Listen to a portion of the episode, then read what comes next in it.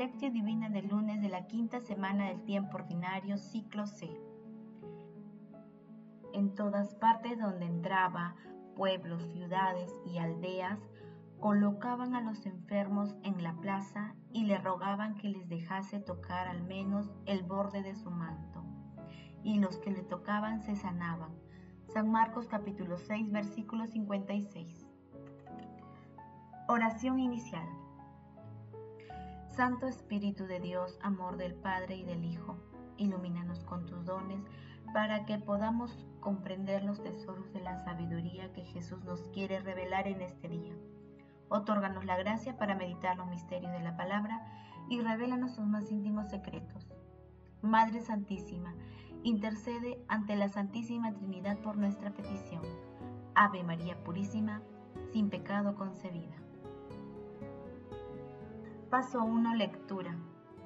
Lectura del Santo Evangelio según San Marcos capítulo 6, versículos 53 al 56. En aquel tiempo Jesús y sus discípulos, después de atravesar el lago, llegaron a Genezaret, donde amarraron la barca a la orilla. Apenas desembarcaron, le reconocieron enseguida y recorrieron toda aquella región. Cuando se enteraba la gente donde estaba Jesús, le llevaban los enfermos en camillas. En todas partes donde entraba, pueblos, ciudades y aldeas, colocaban a los enfermos en la plaza y le rogaban que se le dejase tocar al menos el borde de su manto, y a los que lo tocaban se sanaban. Palabra del Señor, gloria a ti Señor Jesús.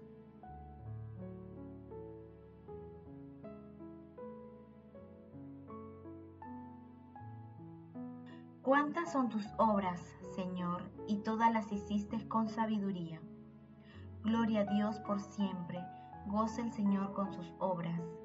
Bendice alma mía al Señor. Salmo 103. El pasaje evangélico de hoy denominado Jesús cura en Genezaret se encuentra también en Mateo capítulo 14, versículo 34 a 36 en Marcos se encuentra luego de la multiplicación de los panes y de la caminata de Jesús sobre el agua. Este texto constituye un sumario o síntesis que describe y resalta la peregrinación y la actividad misionera de Jesús que se acerca de pueblo en pueblo a la gente necesitada de auxilio espiritual y de salud. Esta aproximación amorosa del Salvador despierta la fe de la gente que se le acerca para encontrarlo para encontrar alivio a sus dolencias y exclusiones. Muchos enfermos llegaron hasta Jesús gracias a la participación de muchos benefactores anónimos que tenían fe en que Jesús podía glorificarse en las personas sufrientes. Jesús con el borde de su, Jesús con el borde de su manto curaba a quienes lo tocaban con fe, como la curación de la hemorroidiza en Marcos capítulo 5, versículo 27 al 28. En el milagro robado, porque de él salía la fuerza y el color del amor. Paso 2, meditación. Queridos hermanos, ¿cuál es el mensaje que Jesús nos transmite a través de su palabra? En la actualidad y hasta el fin de los tiempos, nuestro Señor Jesucristo buscará incesantemente el encuentro con cada uno de nosotros para sanar nuestros corazones endurecidos y otorgarnos la salud del cuerpo y del alma. Él sale a nuestro encuentro.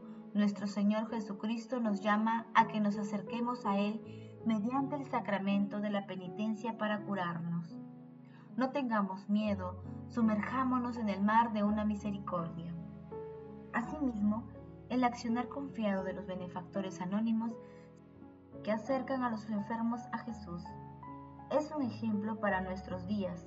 Ellos son los héroes anónimos de nuestros tiempos, los voluntarios, los consagrados, misioneros y tantas personas que con la fe y confianza en nuestro Señor Jesucristo ayudan a los enfermos pidiendo al cielo su sanación de cuerpo y alma. De esta manera se produce el milagro de la sanación que abre nuestra mente y corazón y cuestiona y supera el materialismo, materialismo reduccionista y obsoleto de nuestra época. Ellos no buscan el reconocimiento humano, sino acumulan tesoros en el cielo al promover y buscar un mundo más justo. Por ello, queridos hermanos, conviene preguntarnos, ¿nos percatamos que recibimos todos los días la visita de nuestro Señor en la figura del prójimo? ¿Cómo actuamos frente a la enfermedad de nuestros hermanos? ¿Somos compasivos y misericordiosos? ¿Intercedemos por ellos? ¿Actuamos con fe? Estas son preguntas que nos cuestionan y nos llaman a una profunda reflexión sobre el amor a nuestro prójimo y a Dios. Que las respuestas nos ayuden a ser compasivos y misericordiosos con las personas que atraviesan por problemas de salud y otras tribulaciones. Jesús, María y José nos aman. Paso 3. Oración. Padre Eterno, te pedimos por todos los héroes anónimos que alegremente ayudan a nuestros hermanos más necesitados, sin esperar nada a cambio. Concédele la gracia de sentir que con sus acciones imitan tu amor, bondad y misericordia. Padre Eterno, concédenos adorarte con todo el alma y amor a nuestro prójimo doliente con afecto espiritual. Envía tu Santo Espíritu y renueva la faz de la tierra. Renueva la Padre eterno. Amado Jesús, te rogamos concedas la liberación. Amado Jesús, te rogamos nos concedas la liberación de todas las cadenas intergeneracionales que nos atan a la enfermedad y al pecado y aumenta a través del Espíritu Santo nuestra fe para seguirte con confianza, aún en medio de las tribulaciones. Padre eterno, te suplicamos admitas en tu reino a todos los difuntos de todo tiempo, lugar, para que puedan contemplar tu rostro. Protege, Señor, a las almas de los agonizantes para que lleguen a tu reino. Madre Santísima, Madre del Amor Hermoso, intercede ante la Santísima Trinidad por nuestras peticiones. Amén. Paso 4. Contemplación y acción. Hermanos, contemplemos a Dios con un escrito de Jean Corbon. ¿Cómo vemos las enfermedades de nuestros semejantes? Se trata de captarla en toda la profundidad. Ahora bien, ¿cómo estamos llamados a ver este mal? ¿Se trata de algo frente o a lo cual no debemos hacer otra cosa que protegernos?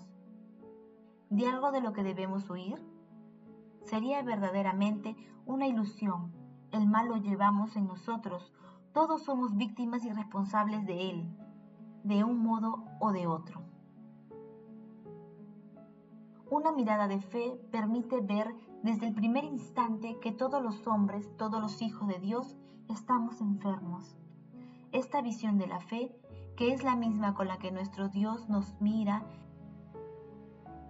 y nos conoce en el fondo, debería suprimir de nuestros corazones todo sentido de superioridad, todo sentido de superioridad, de temor, de ceguera o de rechazo, para hacernos capaces de creer en la verdadera compasión de Dios. Compasión significa padecer con el otro, y con un padecimiento compartido que es ya curación. Del mismo modo, el Padre comparte nuestro sufrimiento y gracias a ello somos liberados.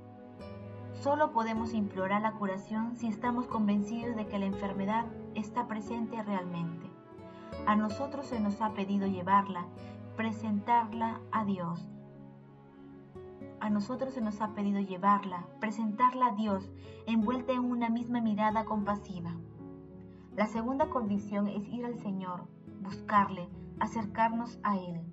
En primer lugar, debemos examinar nuestra actitud interior de intercesión. En efecto, debemos llevar a todos los hombres, nuestros hermanos, sean quienes sean, en nuestro corazón, y entonces vendrá la actitud exterior constituida por la ayuda que se nos presta recíprocamente. La tercera condición es la fe. La fe consiste en estar seguros de Él. Es dejar de mirar lo que somos capaces de hacer, nuestros límites, es decir, directamente a Él sin ni siquiera pedir ya signos. Crucemos el umbral de la fe y seremos curados. Queridos hermanos, hagamos el compromiso de visitar e interceder, e interceder proféticamente con nuestros hermanos enfermos, llevando el mensaje de esperanza de nuestro Señor Jesucristo. Glorifiquemos a la Santísima Trinidad con nuestras vidas. Oración final. Gracias Señor Jesús porque tu palabra nos conduce por caminos de paz, amor y santidad.